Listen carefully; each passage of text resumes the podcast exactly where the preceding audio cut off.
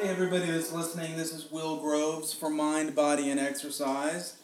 This again is the podcast that's devoted to the mind, different things that are impacting your mind and how you can interpret them, the body, the discipline that it takes to achieve the best self that you want to achieve, and exercise. And every one of these podcasts ends with some type of exercise. And today's is going to be a diaphragmatic breathing exercise, which I think is really great because I used to do it back in middle school, and it still relates to today. So, mind, body, and exercise. Today's topic is one I know a lot of, gets a lot of coverage, and is always in the news. It's about, today's topic is about nutrition. So I've decided to call it the unhealthy convenience, which is just a fancy name for saying, yeah, convenience foods, things that we're eating, things that we're putting into our bodies. Uh, while they're convenient, um, because you can purchase them easily, they're not always the most healthy option for you, and they're going to impact the kind of the process here that many of us are undertaking to become better people or better able to handle stress in our lives. And so we're going to just cover some of that. We're going to spend the first ten minutes talking about the mind, uh, different things that impact the mind, different things that you can be mindful of during your week, and as it relates to nutrition, that's this week's episode. And then the body, different things that you can practice through discipline, through exercise. That's going to be the second part. And then the exercise is going to be diaphragmatic breathing. It's starting to get hotter and hotter and hotter here in East Dallas. So what better way to spend a hot afternoon than being mindful and being conscious of ourselves? That sounds a little weird, but you know what? Let's give it a shot. So um, I thought that the best way to go about doing this, devoting the first, let's just dive into the content. I thought the first part would be really good just to start, you know, being mindful of nutrition. This is a pretty broad topic. A lot of people have talked about it in so many different ways, so many different forms. So rather than trying to act like I'm an expert on nutrition, which I am certainly not, I am not a nutritionist. I don't know, I mean, I have some idea about what is healthy and what's not. There's an absolute ton of literature out on the subject about it. Hopefully we'll get something on the podcast that can shed a little more light on it, maybe give us some professional views. But what I can do is take a lot of the information that's out there, consolidate it in bullet form, and then share that on this podcast. So that's really basically what I've attempted to do, and I hopefully have achieved it. Uh, as always, if you want to share your feedback, feel free to post comments Uh, on the Twitter page, at Will Radio Run. That's a great way to say, look, your podcast is awful, or your podcast is great, here's why, whatever. Love to get your comments. And that would be the place to do it. At Will Radio Run on the Twitter page. Um, so let's just dive into the content here without going any further. I've just bullet pointed some, some of the most amazing facts Um, that I found just in terms of, you know, the name of the topic is uh, unhealthy convenience. So why not start with like the most convenient thing, which is soft drinks. Since World War Two, the consumption of soft drinks has gone up by eighty percent, uh, potato chips by eighty-five percent. On the other hand, consumption of dairy products has decreased by twenty-one percent, vegetables by twenty-three percent, and fruits by twenty-five percent. That's since World War Two. So that's just something to be mindful of while we're, you know, increasing our consumption of convenient products. And here's, I've, I've listed five of the, I've just been reading a lot of information about nutrition, so I decided to highlight five relevant facts. You know, take them as you read them. They come from different sources. These, these are all from University of Texas nutritionists. Um, the nutritionist website. So, number one, we consume an average of two hundred twenty-one cans per person of soft drinks per year. Number two, soft drink consumption exceeds milk consumption. Number three, Americans spend forty-six percent of their food expenditures on restaurant meals. Number four, one-third of all adults are overweight to the extent that it impairs their health. Number five, the top ten television shows are supported by ninety-one commercials for fast food. So, I mean, that's pretty interesting statistic considering that the major food, the major ingredients found in snack food are sugar, refined flour, salt, chemical additives that enhance flavor and color, and they extend shelf life. So it shouldn't be any surprise that these the, these chemicals can somehow ad, adversely affect our health and adversely affect our minds, as we both, as we all know, those are linked. Now, what I did find was, I was just looking over this because a lot of the information that's out there is already stuff that's people are, already know, like, oh, hey, don't drink soft drinks and stop eating cheeseburgers and don't smoke cigarettes. Like, that's stuff we already are pretty aware of. Um, but what's some interesting information that we can process for ourselves that's not necessarily on every single piece of paper? So I thought one of these articles that was pretty cool was uh, to chew or not to chew. And the whole article was just driven about, this is in Newsweek, about how we eat is important as, as what we eat. And the point of the article was that most of us are in too much of a hurry to chew and taste our food. And that um, the stomach and the liver are not really devised to digest food that hasn't been chewed properly. So, um, I hate to think back to college days, but I'm going to go ahead and throw this out there. Like, anytime somebody in college would drink too much alcohol and then would throw up, the first thing everybody would always say would be, chew your food. Like, why? Why on earth are you not chewing your food? It's just like, why does it take someone bar- throwing up in order for us to realize that we're not chewing our food? Uh, unfortunately, some for some of us, it does. So, um, you know, don't necessarily concentrate on the, that story for the vomit part so much as it is the highlighted part, which is chew your food. So, um, most processed foods, uh, it's intentionally designed to appeal to a certain type of taste, and um, the odor and flavor are disguised by a variety of chemicals. And so it's not encouraging you to seriously chew it, it's just encouraging you to just have an immediate reaction. I thought that was an I thought that was interesting. Um, and we generally eat about a third less if we don't wolf it down.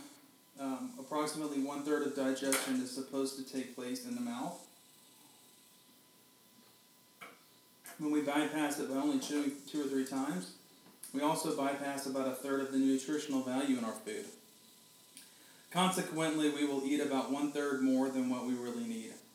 When we thoroughly chew each bite, digestion, digestion takes place more efficiently, hunger is satisfied more quickly and thoroughly, and we require less in, less uh, less intake. Compulsive eaters or overeaters rarely, if ever, really chew their food. If there's a That was another statistic that I read about compulsive overeaters, was that they had a tendency not to thoroughly chew their food. So I've kind of beat this to death, but um, what is a, you know in an over in an oversimplified version, it's just a hurry to dig- digestion. Um, eating at the wrong time can lead to more problems. Constantly snacking, eating before bedtime, or eating night uh, right before engaging in a strenuous mental or physical act- activity, all. All of that is going to tax the digestive system. Asking the body to perform two neurologically opposing tasks invites misery, so just keep that in mind too. It's not difficult to slow down before you eat. Simply take two minutes to focus on the breathing exercises that we've, that we've talked about in the, in the exercises in previous episodes, and you can reflect on a focus on your breathing, feel calm, and you'll notice that you will have a better ability to digest food. You'll get in a better habit about that. Uh, so, some bullet points on the best types of foods and the best types of habits. Uh, buy and eat only the best food. That's a pretty simple one. This is taken from the Wellness Tree by Doctor Justin O'Brien. Buy and eat only the best food. Choose food that is as close to as fresh and natural state as humanly possible. The less food is processed, the more nutrition it retains. That seems pretty clear. Avoid as many chemicals as possible. Eat food that is natural to your food needs. Chemical additives will not only reduce nutrients in food, but can be very dangerous. Substitute natural sugars for refined sugar. Use natural forms of sweetness, sweetness like fruit, uh, fresh fruit, dried fruit, et cetera, rather than artificial sweetener or refined sugar. Reduce your fat intake. Go easy on dairy products. Remember that cottage cheese, like yogurt, has virtually no fat, so that's another good one. However, butter is better for your body than the chemicals on margarine. Watch your protein. In our sedentary lifestyle, we consume an excess of protein. This can lead to calcium imbalances and produce excessive uric acid, inviting a host of intestinal problems. Meat is less important. Less it's a less important in your diet. Important item in your diet. Snack on raw foods, vegetables, and nuts. That's a good one. Drink lots of water. Everybody knows that one. Create a f- pleasant, lighthearted atmosphere while eating. That's more of a mindfulness exercise. Exercise regularly. And be creative and discover your own unique needs. So that's another one that I like that they ended on that, because diet is highly individualized. And you should experiment with selections of different kinds of food and find out the one that works best for you. So that's for the mind portion. Um, just some bullet points and something interesting related to nutrition um, that I don't think has gotten enough coverage. So anyway, moving on. I think the next section is going to be devoted to the body. And that section I've decided, since we're talking about the first portion devoted to nutrition, that the second part should be devoted to exercise. So, you know, research leaves no doubt at all that those who exercise consistently will be healthier, have fewer cardiovascular diseases, regardless of age or sex. Um, one statistic in his book, Ageless Body, Timeless Mind, Deepak Chopra reports on a program conducted by gastroenterologists from Tulsa University, in which a group of the frailest residents from a nursing home were selected for a weight training program. Within eight weeks, wasted muscle had come back by three hundred percent, coordination and balance improved, and overall a sense of active life returned. Some of the subjects who had not been able to walk unaided could not get up and go to the bathroom in the middle of the night by themselves. An act of reclaimed dignity that is by no means trivial. What makes this accomplishment, what makes this accomplishment truly wondrous, however, is that the youngest subject in the group was eighty-seven and the oldest ninety-six. So I mean, there's little dispute about the impact of physical action activity on the, the on a healthy body, but little is said about the impact of exercise on the mind. I think a lot of people exercise to build muscular strength, Uh, flexibility and physical balance, and those are necessary for health, and there's a good deal of information on that, but instead I think our focus will be to exercise to increase inner awareness as well as, as to increase flexibility. Um, one thing that I, that I was thinking about with this, as far as it relates to mindfulness, is that You know, if you exercise regularly, a lot of times you'll recognize that there are times when your program it doesn't seem helpful, and you know running isn't enjoyable. You don't feel invigorated. Uh, but when the body is exercising and the mind is not involved, the exercise is going to yield fewer benefits. Um, if you are just exercising your body without paying attention to your mind, to being mindful, it, it can be harmful. So we want to use exercise as a tool to increase our self-mastery. And we, but we really want to pay attention to how our exercise affects the body and mind, and to try to coordinate those. And I think the easiest way to be able to, the easiest example of that is to concentrate on comfortable breathing and being able to stretch. So when you're concentrating on tension in your body and you're concentrating on trying to stretch to release some of that tension, really concentrating on breathing and the exhalation and the inhalation, and trying to deep to bend a little bit deeper into that stretch and to try to get a little bit farther than you may have gone before. Um, just having a natural having a natural response from that is, is beneficial. But paying close attention to internal feelings and movements, you're going to become more conscious of the subtle feedback cues of your muscles and the systems involved, and this is going to increase sensitivity to your greater conscious control over this muscle in, in your body. Uh, a lot of, most people are not sensitive to tension in their shoulders and neck until they feel soreness there. The muscle use is a final pain signal in order to grab your attention. The problem isn't in your shoulders. These muscles are only following instructions. And all along, they've been sending signals back to the brain with every change in tension. The problem is that no one was paying attention to the feedback signals. The muscle was forced to remain tense. So keep that in mind as you're dealing with pain, uh, that your muscles are sending a pain message and you're just beginning to pay attention. So how do we become more attuned to our bodies? I've built some build like a few bullet points here from the information that I've been able to gather. So be consistent. Set a specific time each day for your practice and practice a little each day. That's number one. Number two, morning and evening are the best times to practice. That's what I've been able to gather. The information that I've been able to get is just that morning helps you keep calm during the day, and the evening your exercise is going to help you relieve tension. Uh, do the exercises in a clean, quiet, and well-ventilated room. Always practice on an empty stomach. Do not become discouraged if your body does not respond the same way each day. Study your body and its movements. Let body movements flow evenly and gently with the breath. Follow any exertion, exertion with relaxation. That's, those are all just some great exercises to keep. Be, there are some great ideas to keep aware of when you're exercising and how to be more mindful when you're exercising and doing your exercise practice. So, going along with that, I think we're going to transition here into the diaphragmatic breathing exercise, because I'm talking about breathing, so why not transition into a an actual example and something that you can do from home. So um, the diaphragmatic breathing exercise is something you can practice at any time, and um, it should be able to help you build better practice for breathing. So keep that in mind as you're exercising. Try to breathe and try to concentrate more on what you're doing and be mindful. That's in summary. So let's move on last to the last part of the podcast, which is the diaphragmatic breathing exercise.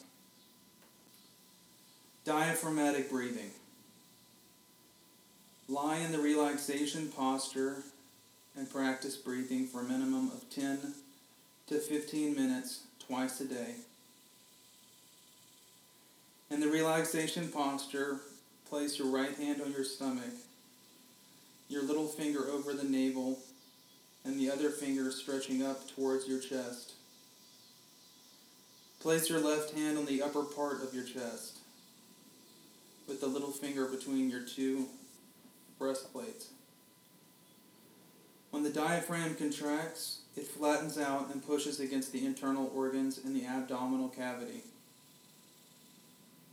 Instead of the chest going up and down, the stomach moves out and in as if there were a small balloon inside. Now breathe as if you are filling this small balloon in your stomach. Your stomach and right hand will rise with the inhalation and fall with the exhalation. It should be very gentle, no effort or work required. Don't try to completely fill or empty your lungs. Let your body decide how much air it needs. There should be no movement at all in the left hand. You should feel a slight motion in the lower portion of the chest cavity, but the upper portion should remain still. Within a few moments, you'll become a more rested and quiet person. Do not try to force the breath. Allow the motion to be gentle and effortless. Notice how easy it is to breathe deeply and easily without any effort. Practice being an observer or witness, allowing the body to do the breathing for you. The evenness and balance of the breath will balance the nervous system. To build a quicker and stronger diaphragmatic response, place an eight to ten pound weight, such as a wrist or ankle weight, across the abdomen when you practice. This weightlifting, this weightlifting strengthens the diaphragm and establishes diaphragmatic breathing more quickly as your movement, moment-to-moment breathing response. Diaphragmatic breathing, that's the exercise. As always, thanks again for checking out our podcast. If you have any questions or comments, please turn to the Twitter page at Will Radio Run, and look forward to talking to you again in the future.